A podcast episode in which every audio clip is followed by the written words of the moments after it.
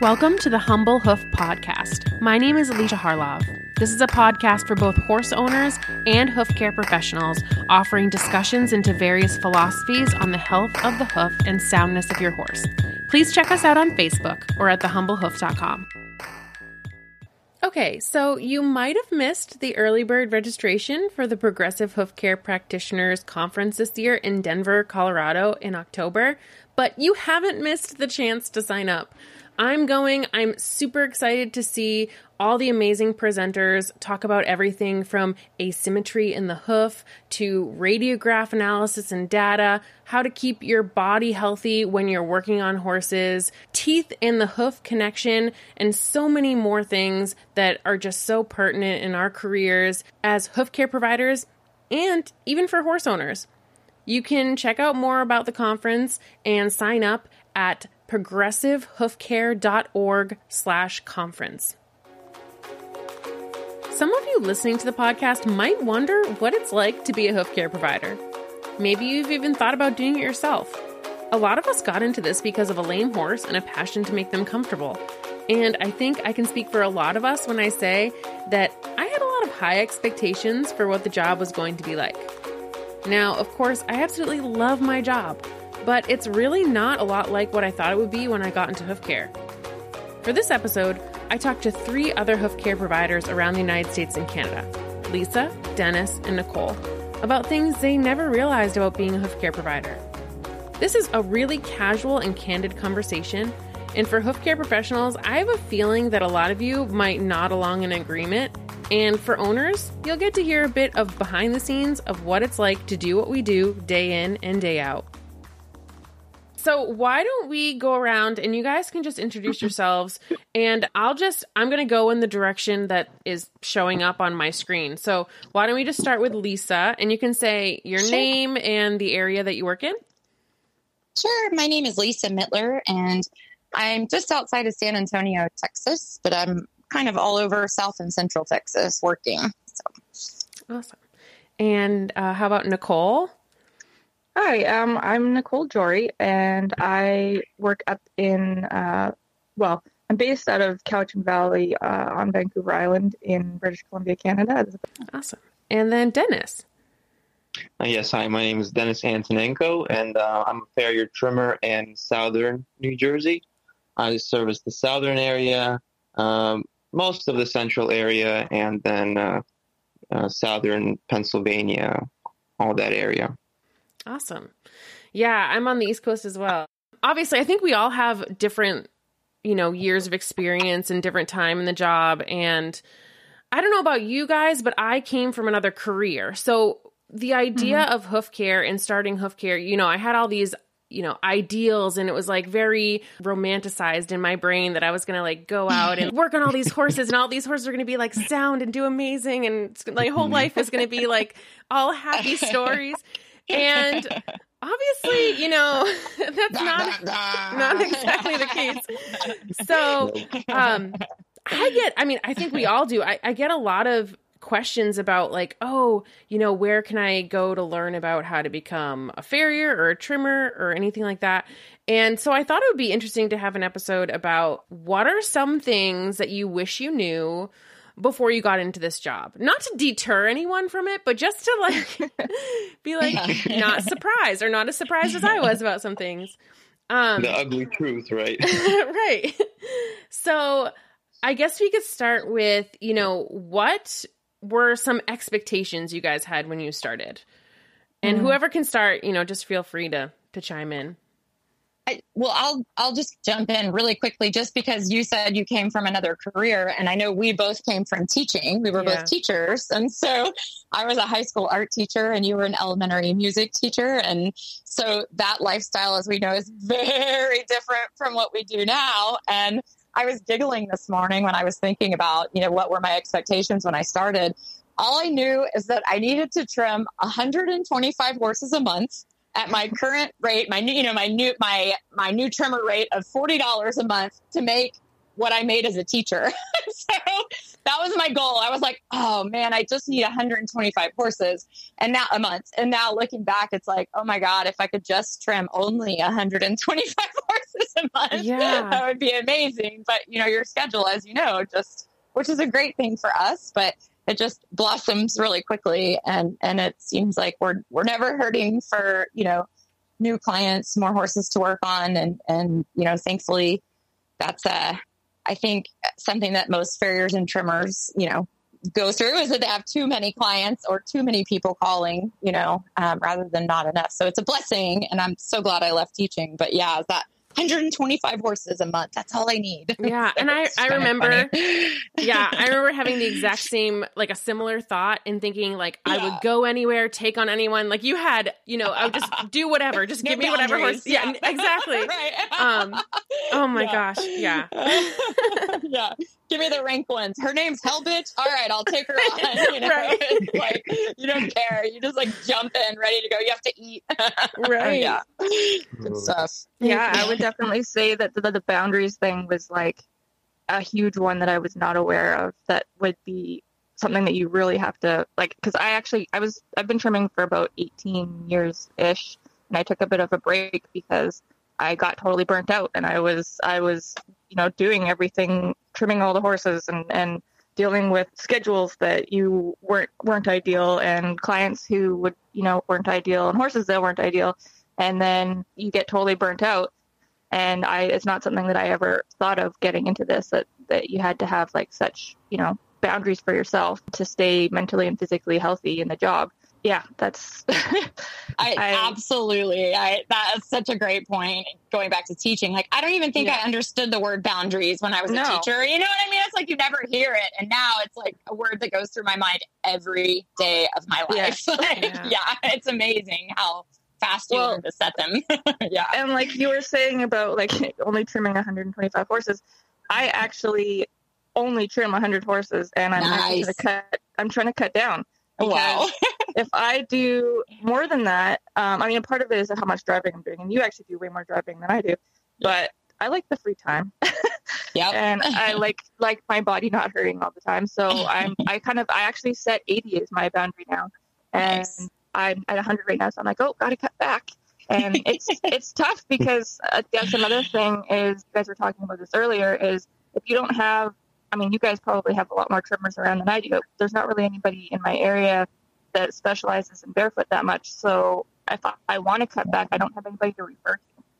Yeah that definitely a problem. Yeah, for yeah. sure. And and there's a, a couple of good ones in my area, but we're all so booked, you know, that it's mm-hmm. like I don't have anybody to refer to. It seems like because yeah. we're just all overflowing. Yeah. Well, definitely. and then you feel guilty. You feel yes. so guilty. That's what I was gonna say. Then the empath comes in and is like, wait a minute, yeah. you're the only one that can help these horses. Get out there, you know? Yeah. yeah. yeah. Tugs on the heartstrings. And honestly, like the one of the great things about our job, I think, you know, we're talking about what we didn't know before we started, is that we can make it whatever we want. So if you want to have as many horses mm. as you want, you can probably yeah. do that. And if you want to have as Absolutely. you know, if you want to have more free time, you want to have X amount of days off, right. like you make your own schedule. Um, that's definitely Absolutely. something I do like. Yeah. I have to remind myself of that sometimes. yeah. And then the it's working hard. conditions, right? The working conditions that that are there. You know, I expected personally, I expected this job to be much easier than it is. and, you know, although I have to admit that it, it is worth it because, you know, sometimes it doesn't feel like a job because, you know, I love it so much. But still, there's a lot of hardships. You know, for example, I just can imagine how, uh, under what conditions the trimmers and farriers are are doing their job. You know, in the blazing sun, in the mm-hmm. rain, in the snow, in the yeah. hail, mud, with flies swarming around you. You know, horse flies, gnats biting you so it's not always rainbows and ponies all the time. yeah, so, but you yeah, gotta love it. A good point. Yeah, very good. that's part of the boundaries thing too. Like, I mean, when I first started, I didn't have any sort of you know guidelines of like what I would ex- expect of my clients or the conditions or any of those kinds of things. And um, over time, you start to learn what is acceptable and what isn't, yeah. and what you can handle and what what uh, the horses can handle because I mean you don't want a horse standing in the middle of the mud or, or out in the sun either when you're working on it and there's flies swarming around. So when I first get a new client, and I immediately will ask, you know, do they have shade? Do they have shelter? Do they have, you know, a dry place to work? Because we were in an area that rains like I don't know, eighty percent of the time. so um, we have to make sure that you know you're going to be comfortable working and you're not going to be out all day in miserable weather because you're you're not going to be able to keep that up. Absolutely, hundred percent. That's the, that's the thing that I uh, I posted on my website is that uh, I have these uh, what I expect from owners and what owners can expect from me. That's yeah, I think that's a good good thing to consider for beginners because what you can expect from owners, you know, being in the shade or being under a shelter, not to stand in the mud, not to put down the foot, and then when you come to pick it up, you have to clean it again like time. and and then you know list things that they can expect from you. You know, to arrive on time, to be you know informative, send links uh, with information, all that stuff. So yeah, definitely, yeah.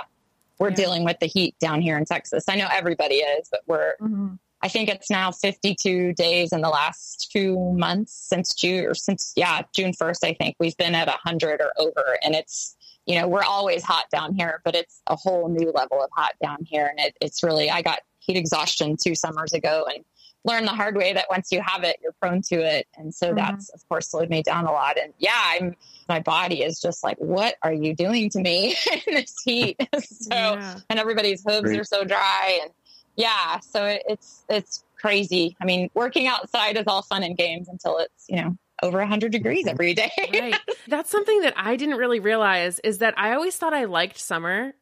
Yeah. you know, like before I was a trimmer, I was like, oh, summer's a great season. I get a whole summer off yeah. because I'm not teaching. And now summer is like flies in uh, the heat. I get, yeah. I'm, I'm sure yeah. you guys are the same. I get so much hotter working than I do just oh, like standing around enjoying the day. Absolutely. So the owner can be like, you know, I can have an owner holding a horse being like, wow, it's such a gorgeous day. And I'm over there like sweating buckets in my, right? I think we make our jobs look easy too. And not because we're like so good at them, but it's what we do every day and it's our muscle memory. So, yeah. you know, you give the client a rasp and tell them to rasp or ask them to rasp in the 100 degrees. And they're like, oh, heck no. You know, they take one swipe and they're like, I'm never doing this again. But we make it look easy to them. So I don't think they realize like how much we really are struggling and I just don't want them to talk to me mm-hmm. because I have no breath. Like I'm like I can't even I can't use my breath right now talking. This is a no talking day. yeah, right. Exactly. So yeah, yeah, the expectations of being outside every day, it's going to be lovely and glorious, and the sun is going to be shining. Yeah, right. I know. like, so give me air conditioning. Like yeah, seems. right. Right.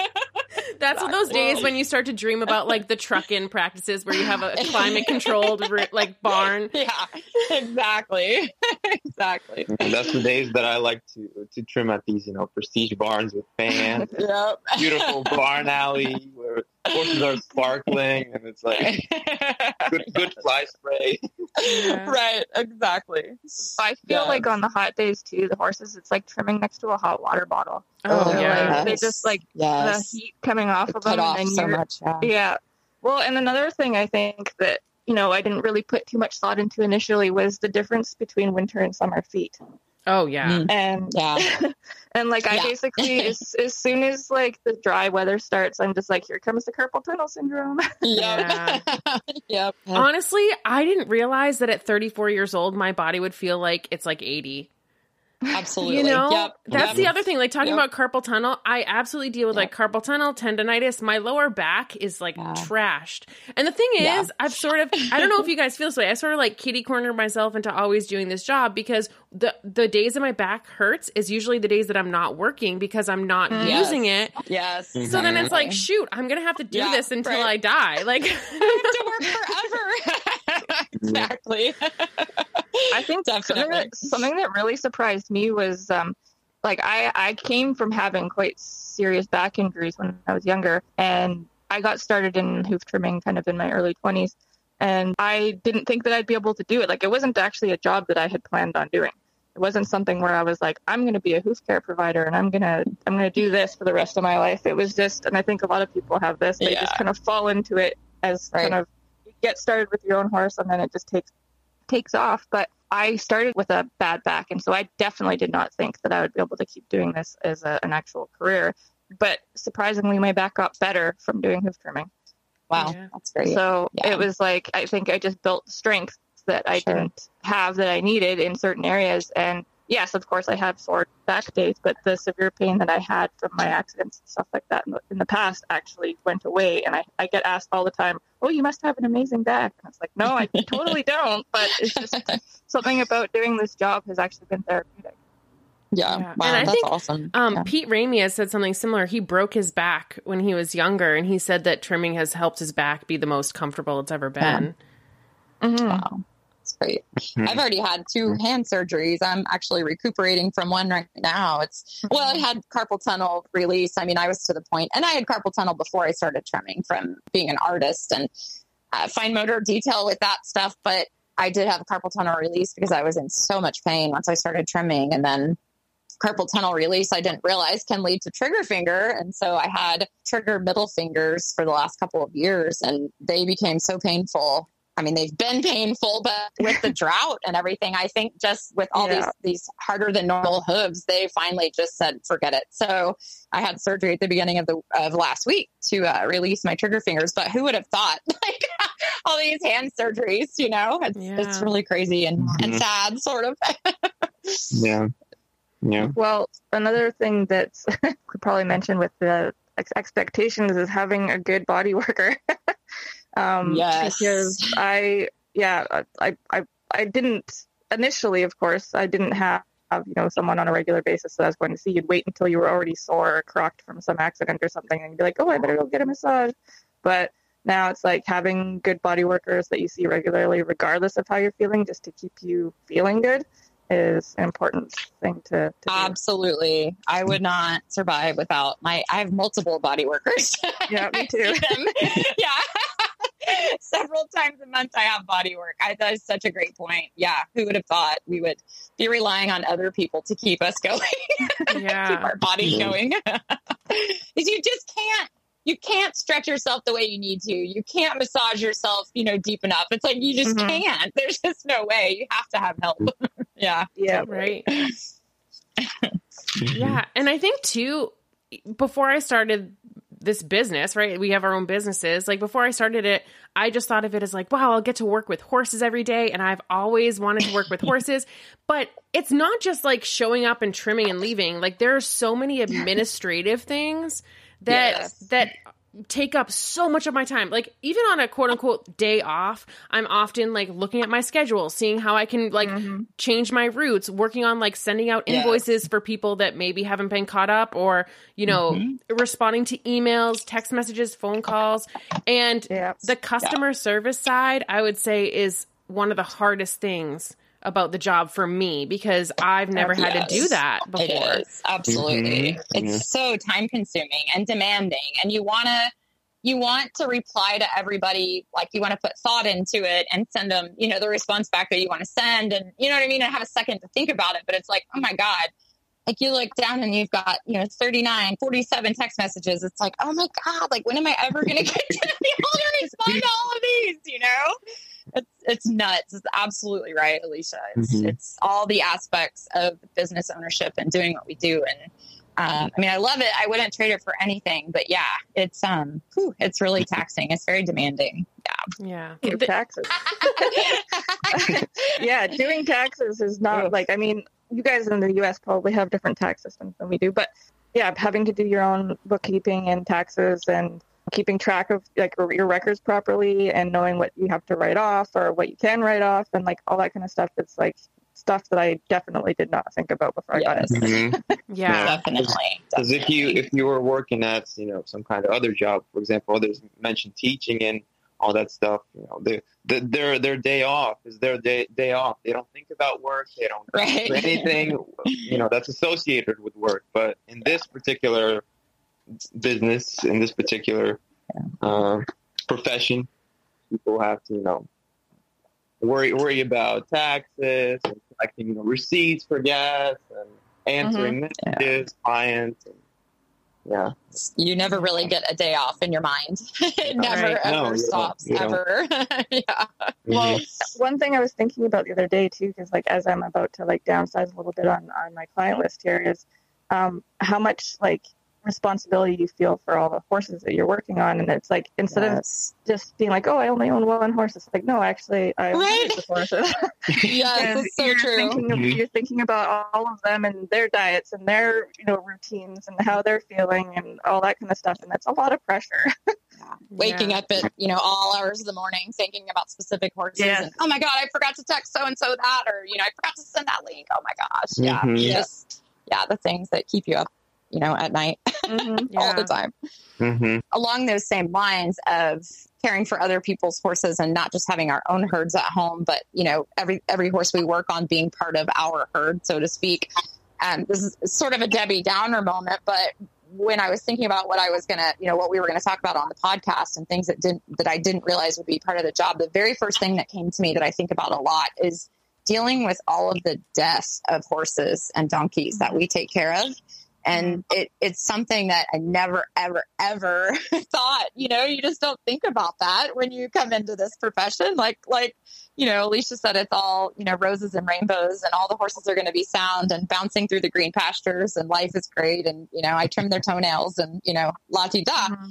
But it, it's, it's all the other, yeah, all the other things behind the scenes that come with it and, and the deaths and the sickness and the, it, it, takes such a toll on us because those yeah. horses are part of us, you know, and um, it's devastating when owners lose horses because we lose them too as part of our lives, you know, and, and mm-hmm. we care so deeply for all of the horses that we work on. That's that's why we do what we do. So yeah. it's tough. I can't even imagine what vets go through. You know, mm-hmm. I mean, they oh, see oh, yeah. it so much more often. I I think about it a lot. It's just yeah yeah, right. I don't know how it's they heavy. do it. So it's, it's very heavy. Yes, heavy is a good word. Yeah. And honestly, like getting into a little bit of like the mental health side, I think that dealing with that like dealing with all so i've talked about this before but i have a really high internal locus of control is like the psychological term of basically I tend to put the responsibility of things on myself a lot. So like if a horse is mm-hmm. struggling, if a horse yes. is lame, I tend to think like, oh, yep. it's my job to help them. It's my job to fix them. It's my yes. job to have the answers. And that mm-hmm. does mm-hmm. take like an incredible toll mentally on me and emotionally. And that's something that I would have mm-hmm. never thought of entering this job of of ha- like needing to work through a lot of those like emotional struggles you know? Mm-hmm. yeah definitely. I agree 100% yeah another another part that you just don't think about. Yeah there's man there's a huge mental emotional side to it. Huge. Yeah. and just the exhaustion like the sheer exhaustion yeah. that most of us face you know? Even if our schedules get a little lighter it's still like we're talking about it's so taxing on your body. And i mean it's just physical labor you know all day long. And um mm it's just yeah, it drains you. There there are times of the year that are worse than others, but yeah, yeah. it's tough. It's really tough. Yeah. Mm-hmm. yeah. One one thing too, like with like um just putting pressure on yourself and everything is trying to keep your schedule um, and keep horses on a on a tight mm-hmm. schedule and then not feeling like you can take any time off. It's like yep. you, I, I, constantly have people ask me, "Oh, are you taking a summer vacation?" and all that kind of stuff, and it's like, no, because that'll totally mess up my schedule. yep, yeah. absolutely. Yes, yeah, I'm going yeah. to the um, PHCP conference in Denver in October. And I literally, before I even booked my flights, I was staring at my client list and I was like pretending to like put them into all these days for the next three months so I could see yeah. where they could all yeah. fit and still make that yeah. trip. And I feel like that's something I would have never thought about before. I would have never been like, "Oh, can I go on this trip?" It's and I, you know, I turned to my husband and I said, "Like, I have these horses and I have to see them, and I like I I have to fit them in. I can't just skip them. I can't be like, oh, I'll see you. Can't in, abandon them, right? No. Like, oh, I'll see you in ten weeks instead of five. Like, it's just doesn't right. it doesn't work that way. Um, mm-hmm. man, and that's that's sometimes when I wish that you know there I don't have an apprentice. I know a lot of people do have like apprentices yeah. or helpers and I don't. And that's sometimes when I sometimes when I do wish that I had somebody that I could be like, "Can you just cover these horses for like 3 yeah. days and then I can right. go somewhere," exactly. you know? Yeah. yeah. And that's and that's the the thing about, you know, my area and I think the, the others mentioned that too that in their area there's not a lot of trimmers or people that uh, deal with barefoot specifically, you know, barefoot rehab, barefoot trimming same thing in my area. Most of the farriers here, the trimmers, I mean, oh, whatever you want to call it, farrier trimmers. Most of them are either retired or they're just burnt, burnt out. They don't want to do it anymore. They have mm-hmm. other gigs that they're yeah. dealing with, and you know, schedule scheduling can be uh, definitely stressful, and especially the the, the cases where uh, you have to be there like every four, three, two weeks if it's like a lame horse and you have mm-hmm. to be mm-hmm. there, and then someone cancels on you, and then you have a new client, and it's just yeah. piling yeah. one after the other, and you're like holding your head, oh my god, what am I going to do? right.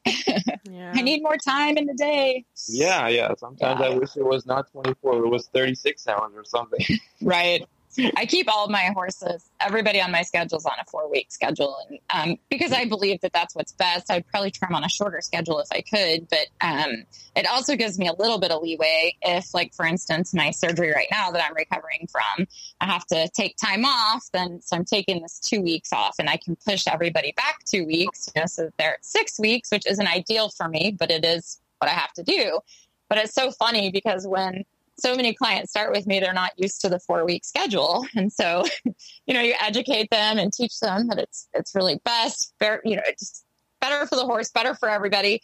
And, uh, and then when you have to push them back a week or two, they're the ones that are panicking and I'm panicking too, mm-hmm. but it's like we've taught them that this is the best way to do it. And they've seen it, you know, in action. And, and then all of a sudden it's like, what?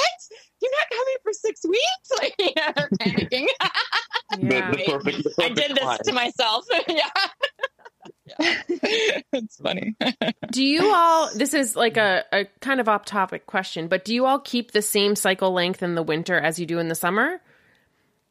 I do. I do. Yes. I do. Yes. I okay. try to. Yeah. Yeah. Although like, some people are like, no, the hooves they don't grow as much. I'm like, well, you know, it's still, yeah, still, yeah, yeah, and that's something that I'm trying to push more for owners in my area because a lot of times, I mean, we do visually see a decrease in growth, and that's when I feel like it's the best time to get ahead of issues. Exactly, because that's exactly mhm. what it is. The yes. rest of the year, we are yes. chasing issues, or we're like trying to like catch our own tail, and then in the winter, yep. everything slows down. Constantly. Everyone's like, oh, they're not even growing, yeah. and that's when I want to make the little tweak weeks. Like that's when I want to do yes. it, you know?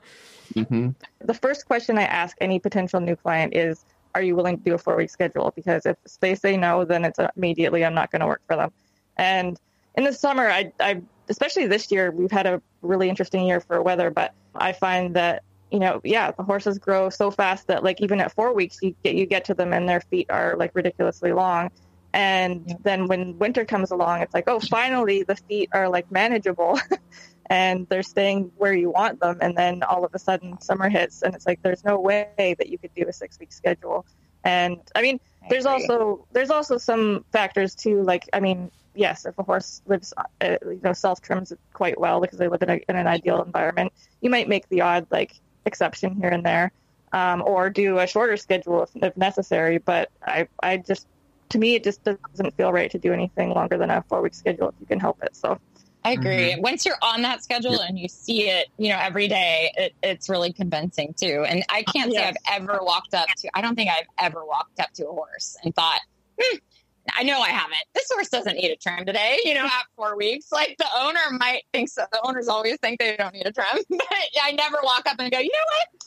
I'm going to skip Fluffy today because she's good. Like there's yeah. always something that you can take off. You know, right. this is yeah. this is something that you guys probably have heard before and can laugh at. Is um when you go to trim a horse and someone goes, "Oh, you didn't nip or anything off. I guess that means it wasn't too long."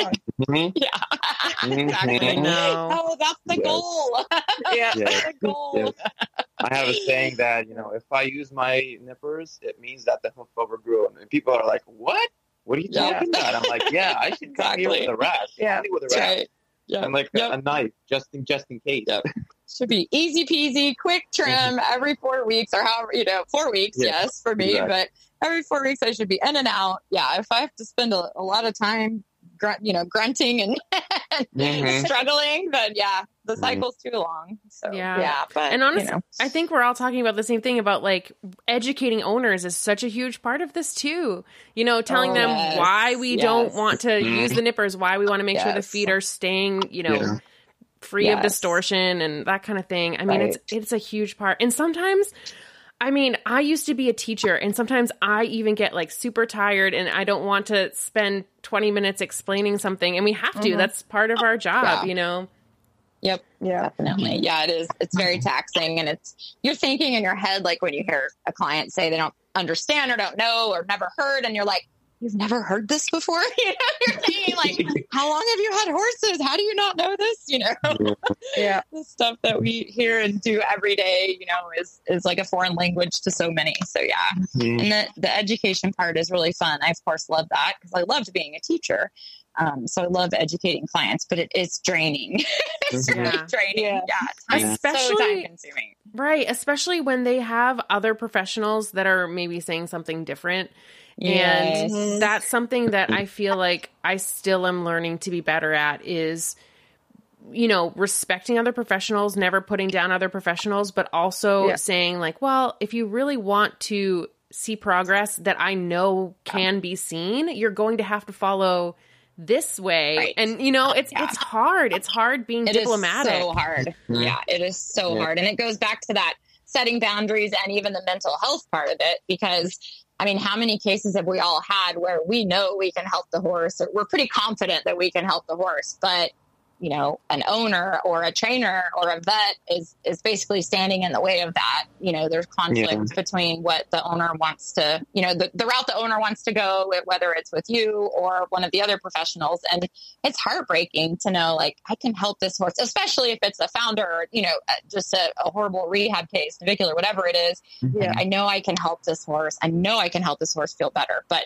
you can't. You have to walk away a lot of times mm-hmm. because mm-hmm. you can't you can't get them on board to do all of the things, you know. Yeah. Yeah. Um, it's it's really, really tough mentally for me anyways. You know, oh, I've, yeah, I've gotten a lot better at like, you know, getting over it faster. but it certainly sits with you for a little while and you think back to a lot of those horses, you know, years later. Yeah. yeah, that's true. I just wanted to add a little bit about uh, educating owners. Uh, I don't know about others, but for me, the, the biggest thing that uh, I wish I knew before starting out in, in hoofcare business profession full time was how to properly communicate with certain horse owners. Mm-hmm. Yeah, uh, yeah. I, did, I, I didn't expect to use my communication skills so much. Yeah. I, I, wish I had you know, better communication skills. For example, I used to overwhelm people with information. You know, some, yes. Sometimes right.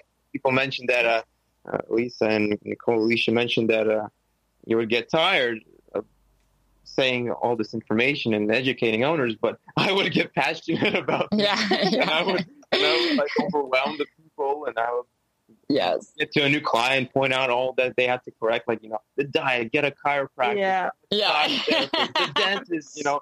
Yeah. Build a track system or whatever. Yeah, right. Yeah. Do it all. Yeah, do it all. Back in four weeks. Yeah. yes, yes, yes. And, and then and then yeah. people people would say, but but I just want to trim. yeah exactly. Yeah. Yes. So so I figured, you know, let me very valid point. Yeah, yes. Let me mention all these things, but I'll do it slowly. Yeah. yeah. baby steps. Baby steps. You have to kind of pick the topics that you want to cover every time you, you go for a visit yeah. or something like that. It's like, yeah. okay, this is what we're going to address this time. Because if, yeah, sometimes if you just get on a roll and you start listing off all the things with people, you can just see their their brains are like overwhelmed and then you don't think they're going to do any of them because they just can't even remember like half the stuff you just said. right. Exactly. Yeah. Yes. And what yes. I was going to say is that sometimes we have to, I mean, one thing that I, again, I didn't realize we'd have to do is being discerning in what owners can handle what information when. So mm-hmm. meeting yes, an owner and knowing. Absolutely. Yeah, like okay, this owner right here really wants to help their horse, but they're at this boarding situation that might be difficult in making these changes. So let's start you know, with one little thing that I know that they can change right now yeah. and work on that, see success with that, and then start adding on other things. And it's yeah. it's picking and choosing and also identifying what can be attainable because a lot of times i mean i think this is true of anyone if you do something small and see success you're more willing to do more. Absolutely yeah. right so yes. yeah it's it's hard. And that's something where again like Denys when i first started i was just like word vomiting over everyone. And I was like, this is everything you need to know. Uh, And then, Yep. and then I would be Yes. like, why is nobody wanting me to come back to church? You know what I mean? oh, I've, Why are I've lost, I've lost so many clients oh, because of this. So Yeah. many clients are like, oh, no, I don't Yeah. want to hear it. Yeah. I look back at it, I'm like, oh my god, I, I could have like more that. homework. Yeah. yeah. Yeah, on the topic of like hot weather and, and talking to people and all that kind of stuff, it's always funny when you're, you know, in the middle of a trim and so you have a passionate client who asks you a ton of questions, which is awesome and like the best kind, but you're like super hot and exhausted and trying to like mm-hmm. Trying to Yeah. breathe, survive. so you're yeah. like you have to like stand up and you get a bit of a head Yeah. rush and you put your hand on the horse and you're like just give me a minute and then you answer the question and then you go back to trimming right. And you're like, a little break, but then you're Yeah. like, now I got to go back to it. Yeah. yeah. That's that no talking thing again. The Yeah. no talking policy. Mhm. no talking while I'm trimming. Wait to wait to ask your questions till I'm done. yeah. I know. I've had to get really comfortable with silence because I mean, I like to, I like talking when I trim, but there are times when I'm so tired that I just can't talk and then, you know, being in my own brain, I'm like, "Oh, I, d- I don't want the owner to think I'm mad at them or like something's wrong." but the Yes, truth is, that's such a good point. the truth is like a lot of the clients that I work for, they say that I'm friendlier than most farriers they've met beca- because I talk. Yeah. And so I think Right, they're mhm. used to just not having somebody chat with them. Silence. Yeah. yeah. Wow. No, I think so. I agree. silence is good. It is good sometimes, absolutely. A lot of the. Yeah, times. the uh, the other thing that I know a lot of us kind of giggle about sometimes is that we have like honorary psychology degrees in this job. Mhm. Oh, yeah. Going back to you know what we were talking about a little bit ago, like feeding them the information, but there are also things that like with certain clients, you know you're never going to be able to tell a client or share some information with a client or whatever it might be because they're just not going to do that or Yeah. they can't handle it like emotionally and that sounds so crazy but there's there there are horse owners out there there's quite a few of them that you know their their horses are their kids which for me that's exactly how mine are but uh, you know i, I think a lot of them live in denial almost about Yeah. things that are going on with their horses and and you you know you show up and you see this clear as day founder going on and it's like oh my god how am i going to relay this to this poor owner who emotionally i don't think can handle this information you know Mhm. so it's it's yeah like just learning how to deal with emotionally fragile people just you know it's hard dealing with their animals and telling them that things are wrong with their animals and or Mhm. not things are Yeah. wrong but you know that you're noticing Yeah, things that can be problems. better and i i heard a podcast um, it's been a little while and i should be able to quote the farrier who said it but i can't remember who it was and he said we're like mechanics. We show up on the job and we tell you everything that's wrong with your vehicle you know? Yeah. we show up and tell you everything we notice about your horse and we don't do it in a mean or a malicious way but it's like we're here this is what we see and if god forbid i didn't tell you those things and then something happened like if i didn't tell you that i was i was you know that, that there might be some rotation and we might want to get the vet involved and then you know the horse founders and you know and and then the client's like why didn't you tell me and you know it's like i wouldn't be able to live with myself you know so Mhm. but it's learning how to deal with with fragile souls you know in a lot of ways when when dealing with their beloved animals so Yeah. And along those same lines, I think some of the hardest things or some of the hardest conversations I've had is about quality of life. And Yeah. Oh, yes. especially with like Yeah. older animals where you feel like Yes. sometimes and, and often obviously that's not our job to tell them to, you know, rec- think about euthanasia or anything like that, but sort of opening up the idea of like is this a good Yeah. quality of life? Like are we able Right. and are we going to be able to give them a quality of life that you want them Yeah. to have which is really Right. hard for people who see these animals as a part of their family which i do too you know yes Yeah. yes right yeah I notice I notice tough. a lot of the the hardest conversation to have with people or I guess the hardest people to have that conversation with are ones that feel guilty about the situation their horse is in. yes Um, yes because they don't want to give up. They don't they feel like Yeah. they need to fix it. And um, it can be something that is, you know, like you said, quality of life is is not going to be there. And so it's really the kindest thing to do is to let this animal go. Um, and these people just don't want to give up because they just they want to fix it. They feel bad. They want to fix it. And it's like, you know, we have to we have Yeah. to just kind of let go of our egos and let go of our plan of what we want to happen and just let them go. Yes, yeah. definitely. I agree with that for sure. It's tough. It's really hard. Yeah. Right. So, I mean, ultimately, yeah, our main job might be going and working on the horse's feet, but there's so much more involved. So much more. It's so much bigger than that. Working on their feet is probably like the smallest part of it. Yeah. yeah. the most minor part of all of it mm-hmm. that we do. Honestly, yeah. I, I think that if if someone was to say like, well, actually, we're talking about it right now. What was one thing that you know you didn't know going into it is like the trim is like the smallest aspect yeah. of your job. yeah. it's like you, you, you thought going yeah. into it that, you know, the trim is the magical part that's going to fix everything, but it's like that's like the the smallest piece of the puzzle. I mean, it's definitely a piece yeah. of the puzzle, but um, all the other parts of it are so much more involved and more important than just cutting some hoof off. right. I've exactly. thought about that a lot, you know, over the last few months, just with with you know coming out of spring and founder season and we're still kind of in it with this heat and the drought and mm-hmm. just it's just really crazy but I've, I've kind of had this like visual pie chart in my head of and i know pete has always said this and and i remember i mean i can hear him saying it in my voice but owner compliance owner yeah. compliance owner compliance owner mm-hmm. compliance and it's yeah. like my visual pie chart is like we're like the 2%. Actually, everything is like the 2%. Us, the vets, the trainers, the, everybody that's involved yeah. with the horse. And then you've got like 98% of the pie that's owner compliance. And mm-hmm. if you can't get them on board to do what needs to be done for the horse, there's there's just not a lot we can do. And no. I find myself the longer I do this walking away from those clients because I can't emotionally keep putting myself in that situation. It's too hard on me yeah. and it's yeah. I just can't do it. And I want to be there for the horse, but it's like if I'm I'm the only one or I'm a group of, you know, the, the small group of vets, trainers, whatever, who are supporting this horse and the owner's not doing what they need to do to actually help the horse, then there's absolutely nothing I can do. And, no. and I have to save myself and my emotions. And mm-hmm. yeah, it's yeah. tough, yeah. really tough. It's difficult sometimes saying no because you get emotional. yeah. Yeah. the horses that are neglected with horrible overgrown yeah. feet. Yeah. Right. But, you know, some, some of them are dangerous to, to yeah. trim and, right. uh, the, the owner is non-compliant, but you, you still, you know, you want to help that horse. And that's, that's the the tough part. Dealing Absolutely, i guess with yeah. your with your own emotions saying oh, yes. oh, yeah yeah really, i've really even hard. had to be in situations where you have to like call animal control because it's like you, yeah. you don't you don't want to work for them but you also don't want the animals to suffer. So it's like right. you gotta you gotta yeah. do something and it's like that's pretty much the only thing you can do. Right. Right. And and yeah wish them well and wish the horse well the animals well and and move on. And it's so unfortunate and it is so hard every time.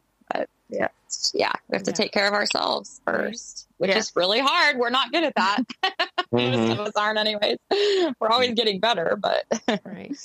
And yeah. I, I, know we spent a lot of time sort of like naming all the bad things about the job or the things that we didn't expect that aren't that great. But maybe we could mention some of the stuff that we really enjoy about it. Because obviously, there's we wouldn't do this job if we didn't love it, you know? Right. Um, yes. Yeah. so if you guys definitely. have anything that you really love about, you know, working in hoof care, Oh yeah, I never knew that I would be so excited to take pictures of the rehab process. I, am a, I'm, a, I'm a photographer now.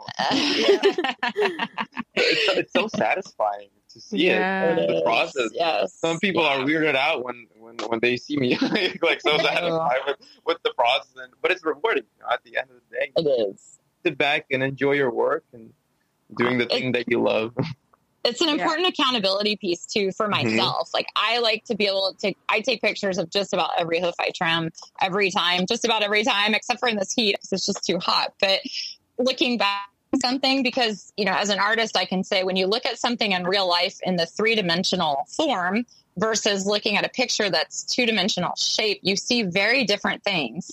And I love having the pictures just for that because I, there are things that I will not see in mm-hmm. real life that I'll see in mm-hmm. pictures. And so, yeah. but I like to have the visual documentation just to make sure that you know, I'm doing what I can for the horse as much as I can for the horse. Um, you know, if there are changes, and I used to not take pictures of the good hooves, the quote unquote good healthy yeah. hooves, mm-hmm. until I had a few go south. You know, they would, you know, come down with Cushing's and their hooves would fall apart. You know, something would happen, and I go, man, I really wish I had pictures from the beginning. So now I just take pictures of all of them because it's it's really important for me to be sure that, and I do. I look at them all the time to be sure that the horses are progressing or if they're at a place where they just need to maintain that they're maintaining, you know, and not going backwards.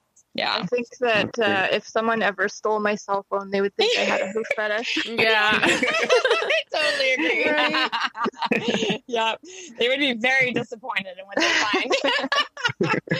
I think I have 107,000 pictures now, and most of them are same here. Yeah, my, my phone storage is blowing up from. from yeah, exactly.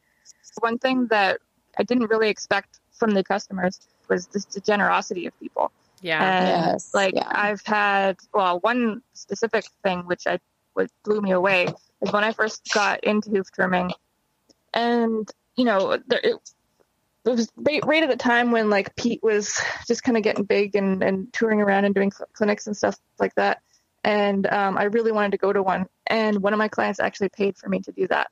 Oh wow! Um, awesome. Yeah, yeah. They they knew that we were, you know, it was barefoot was just getting big uh, in our area, anyways, and um, they really wanted to have more educated people in our area, and so they they actually um, paid for me well paid for the entrance for me to go to one of Pete's clinics down in Oregon. So awesome. So yeah, and so, and I mean uh, little things too. Like I have clients that'll like pack me a lunch or something like yes, that. Yes, yeah, like, oh, so that's, that's, the best. yes, yeah, so awesome. And and you know we talked a little, a little bit about doom and gloom with clients, but. I mean, of course, one of the best parts of this job is all the clients. You know, the mm-hmm. the friends and family that we've gained. You know, mm-hmm. um, doing this job and like you said the ones that take such great care of us and and worry about us and you know check yeah. in on us and just you know i i have one dear client who you know has texted me quite often like i'm thinking about you in this heat you know just randomly yeah. and it makes me smile so it's it's really awesome to have such a um, a supportive um, client base just and it, mm-hmm. it's cool that we get to see them every month or you know six seven weeks whatever however long your schedules are but i get to see everybody once a month like that's awesome yeah. you know like, yeah yeah i don't know it's cool yeah and one of my favorite things is showing up to a client and realizing that they implemented something like a suggestion that i oh, had oh, yeah. and it's just like yes. this, this feeling of like wow they like trusted me they took my advice or like coming to a new client and having them be like 100% all in on board with Yes. you know whatever needs to get done to yep. make that horse better like that just gives oh, me so much yeah. joy like those are the clients yes. that i like yeah. look forward to going to and it makes my day yes. absolutely yeah, yeah. the or ones like, are like just send me the link i'll buy it i'll do it do what i need to do you know oh, yeah. I had a client that I mentioned the diet, and they're like, "Oh, what, what is a good diet?" I said, "Well, I, I recommend Forage." They're like, "Okay, just send me the link." Well, I'm, I sent her the link. I'm like, okay, well, if she buys it, that's good. She doesn't, well, we'll talk about it maybe later. Come over the next month. She's like, oh, yeah, I switched all 25 horses on Timothy pellets. I'm like, whoa. Yeah. I didn't see that coming. right? I know.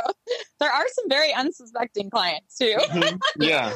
you think that they're not going to, you know, listen to anything that you have to say and then they start implementing stuff and you're like wait a minute yeah this is yeah. cool yeah i think too it's it's really rewarding when you have a suggestion and the client implements it and it works really well for them and yeah. just seeing how you know the, some of the simple changes and seeing how impressed they are by the, what the, those simple changes how it's helped their horse's feet or whatever yes. even the overall health of the horse and how happy they are about that and that's also very rewarding yeah yes mm-hmm. yep yeah. And cool. That's true.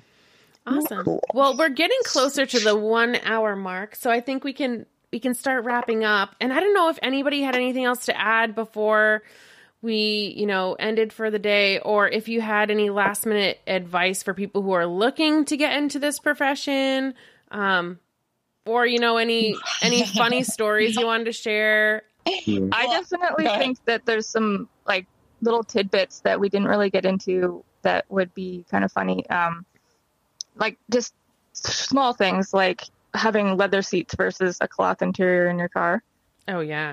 Mhm. Um, and making sure that you don't wear your regular shoes because your shoes are going to smell terrible at the end of the day. oh yeah. Um, I shouldn't say funny things because there's just a lot of little things that you didn't really think about when you first got into it. But yeah, planning bathroom breaks or like, you know, where your gas stations are going to be or the snacks and all that kind of stuff. Sharp tools.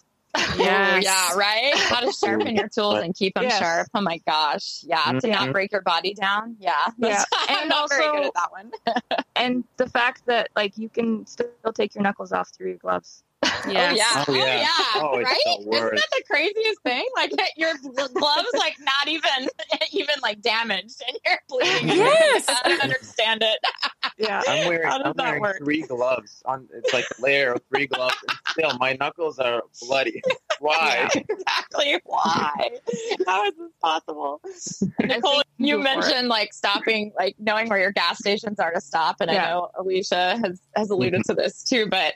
Um, I was I just giggled because I'm like in Texas our bathrooms are so far apart like our gas station so I've become like a pro at pulling over on the side of the road and getting it done and getting right back in the truck. Yeah. Who would have thought? I, I always say like I'm feral on part. I always take, always take Something like advantage.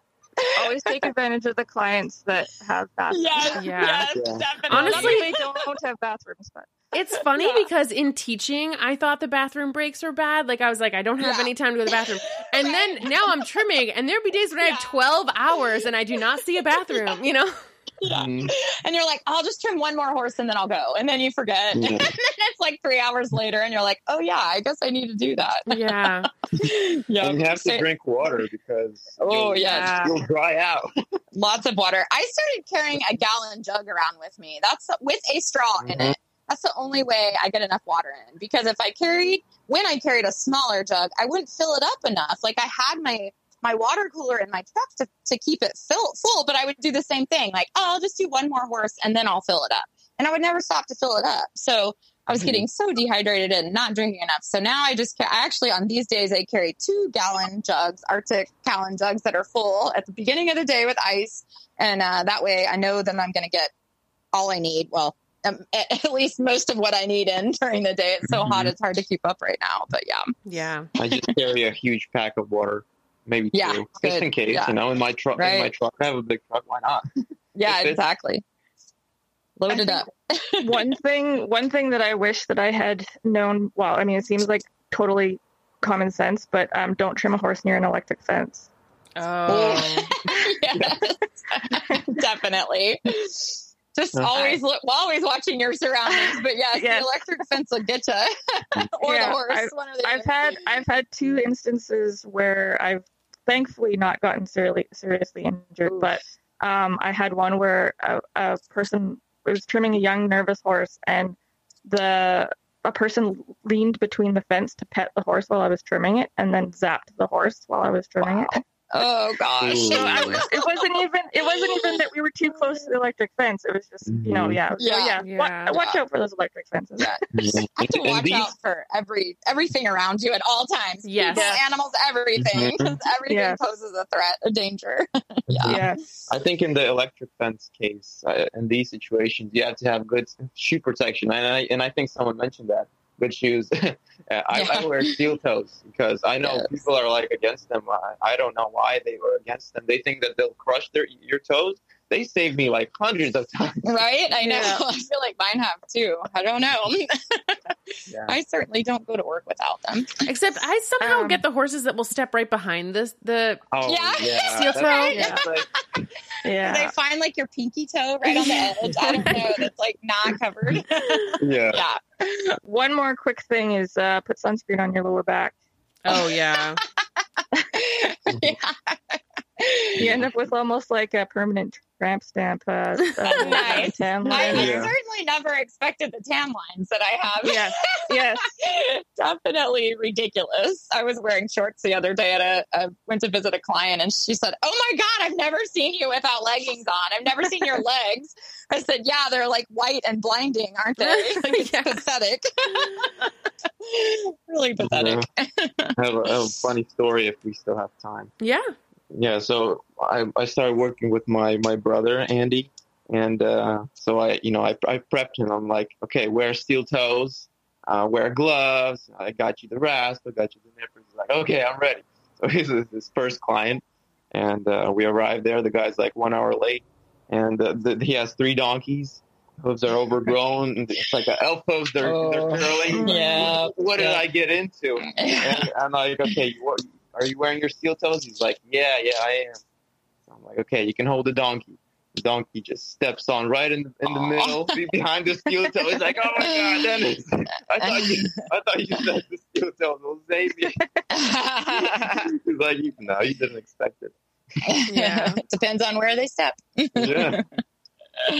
And also the, the smell of abscesses. Oh, yes. it smells. It's, it's crazy. Yeah, and the fact that you can't get that smell off your hands No. afterwards, it's like it just No. permeates, and like how bad your car is gonna smell later. Oh yeah, Oh, and my car, my poor truck is like Yeah. just a dump zone. Like it's my office, but my office is like dealing. Yeah, I deal with horses all day. Like it's like there's just Yeah. no way to keep it clean. It's horrible, and it's such a source of frustration. But as soon as I clean it, it's dirty again. So why bother? Mhm.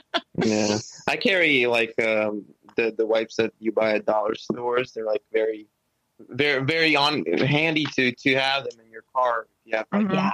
short Yes. sleeves and your hands are all dirty and muddy, you can just Yes. off. I go through a lot of wet are- wipes. Yeah. half the Good time I think I have a tan, but I don't. It's just dirt. right? exactly. exactly. Yeah, I the other day or yesterday actually, when I got home, I, I you can't always see like the backside of your arm, right? And the side that like Yeah. constantly hits the horses because Yes. you're like rubbing up against the horse. And so my husband's Yeah. like, "What the heck is wrong with your arm?" And it's like black. like my arm was like black on that side. And I was just like, "Oh my gosh, yeah, I'm, I'm about to get in the shower. Don't worry." Especially like fly spray season because then it's like oily or greasy too. So it's like Yeah. everything's just like stuck to your arms. Yeah. Yeah. Like, where's the Yeah. hose before I leave? Right. Yeah. And yeah, fly spray. Don't you love it when you're under the horse and then people are like, "Oh, let me Start, let me, start let me, spraying. let me get that fly over Sorry, saw a fly. you're choking off. yeah. Right? like, well, let me take a few steps away. Yeah. Yeah. To, Your eyes are to answer to answer your question, Alicia, because I think we all kind of just kept going on a tangent, but but I think that the number one thing that I kind of learned over the years was, and wish that I had known, was just about setting boundaries. Um, Yeah. you know Yeah. it's it having you know kind of an ideal client in mind or like what you would want how, how you'd want people to be and just kind of trying to stick with that because you're going to just burn out with trying to chase clients on schedules or diet or any of those kinds of things. And you're mentally and physically not going to be able to keep up with what you want. I think we could probably all agree that from the moment somebody texts you, a potential client texts you or leaves you a message or whatever the case may be, or you meet them in person, you feel with that person and you either get a good vibe or a not so good vibe Yeah. or a, yeah, you know, I don't know about this one. And Mhm. I think an important um, piece of advice is to listen to your gut from day Yeah. one because I, I I don't know that I have a single you know one that gave me a bad vibe from the beginning that has turned out to be anything but that you know and and so I It's I, definitely I red really yeah I really listen to my gut um, on these things now on new clients and I Yeah. I just really try to follow that because I feel like even if I go try to help, it's probably not going to end. You know, I'm not. I'm probably not going to end up with a lifelong client, and Right. and you know, that's Yeah, one of one of my clients said something the last time I went that really stuck with me. She said, "My intuition has never failed me, but I have failed my intuition." oh, Mhm. that's a good line. And Yes, she was saying perfect. like if you feel something like it's probably how it is and if you ignore that you're you're failing your gut feeling you know what i mean like you're absolutely, yeah, and um Mhm. yeah just about like keeping And- yourself safe about the you know the the horses that you're working on like anything like that yeah.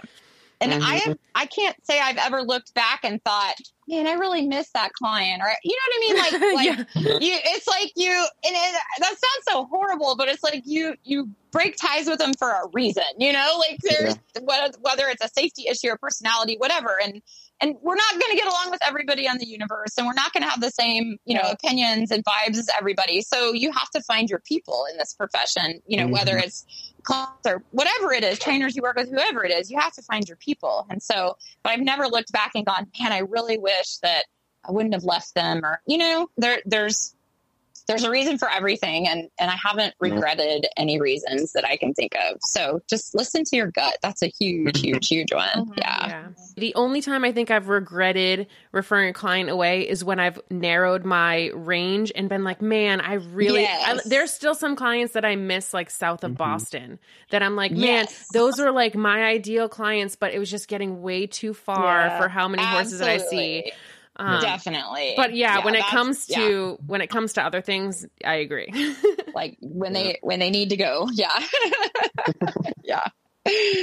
Yeah. And I also think that, you know, as a beginner, you don't know what to look for. You know, you don't know what red flags right. to look for. So right. a good idea is to ask, you know, ask a, an experienced person, you know, who, yeah. who, knows what he's doing. Ask them, you know, right. what what are you, what should you look for in a client? You know, what's a red flag? from yeah. from the yeah. first you know text. Uh, and then yeah. and I think it'll it'll get better, and you you'll learn you'll learn to trust your gut and identify these situations yourself. Yeah, ahead of time. And just because they're not a good fit for you doesn't mean that they're not a great fit for another farrier or trimmer, mm-hmm. and maybe even somebody you know. You know, it's just you know personalities, lifestyles, everything. It's just finding finding a good fit for you and for the owner and for the horse. You know, so important. Mm-hmm. Yeah, yeah, and just taking care of yourself, like putting your yourself kind of first in terms of. I mean, I know you want yeah. to put the horses first, but um, just like your physical, your mental, um, and I mean, you want to be able to be there for as many horses as possible. So if you're putting your all your physical, mental effort into like one client, or you're dealing with a really dangerous horse or something, and you get hurt, then you can't be there for the rest of your clients. So you have to kind of prioritize, you know, yourself and your physical and mental health. And like I said, with boundaries, saying no, having, you know, your schedule on something that's manageable for you. Um, because otherwise, you know, you can't be there for everybody. Yeah. Right. And trusting your gut too when you're in the middle of trimming horses, donkeys, mm-hmm. whatever it may be, when your gut tells you, like, don't do that, you shouldn't do that, really listening yeah. to that and just walking away, mm-hmm. stepping away. And that's really hard because we want to help them. We're there. You know, we know we can do it if we can just do this or whatever the case yeah. may be. But yeah, listening to your gut on that too. Mm-hmm. Yeah. And in addition to Nicole's and Lisa's comment about there's a certain there's uh, I remember Daisy Bicking even I think it was her podcast or her webinar. She said there's a certain um, amount of forces that your body can withstand, so might as well make it worthwhile, you know. Mm-hmm. Yeah, by identifying right. everything these red flags and right. Yeah, yeah. Awesome. Well, I think we could probably talk forever because when you get yep. a bunch of hoof care providers together, it's like it's so great because we spend so much time yeah. solo, you know. Yes. Um, but yeah, I really appreciate you all being willing to do this and chat with me. And I'm hoping to have, you know, kind of a candid talk podcast um, every few episodes so that, you know, it's, I think it's, it's nice to hear real life stories and how it is in mm. the field. Um, yes. It makes us almost feel less alone sometimes. I was just going to yeah. say, yeah, we don't feel so alone. yeah. Awesome. Well, again, yeah. well, you know, thanks for having us. Yeah. yeah thank you. Um, so I hope you all have a great rest of your day and that you only have the best clients this week. Um, and we can catch up soon. Perfect. Sounds good. Thanks, Alicia. Thanks. Bye, Bye. Bye-bye. Bye. I always say that I'm slightly more hoof obsessed than the average person, and chances are, if you're listening to a hoof care podcast, you are too. So we should probably be friends. Feel free to find me on Facebook or email me at thehumblehoof at gmail.com.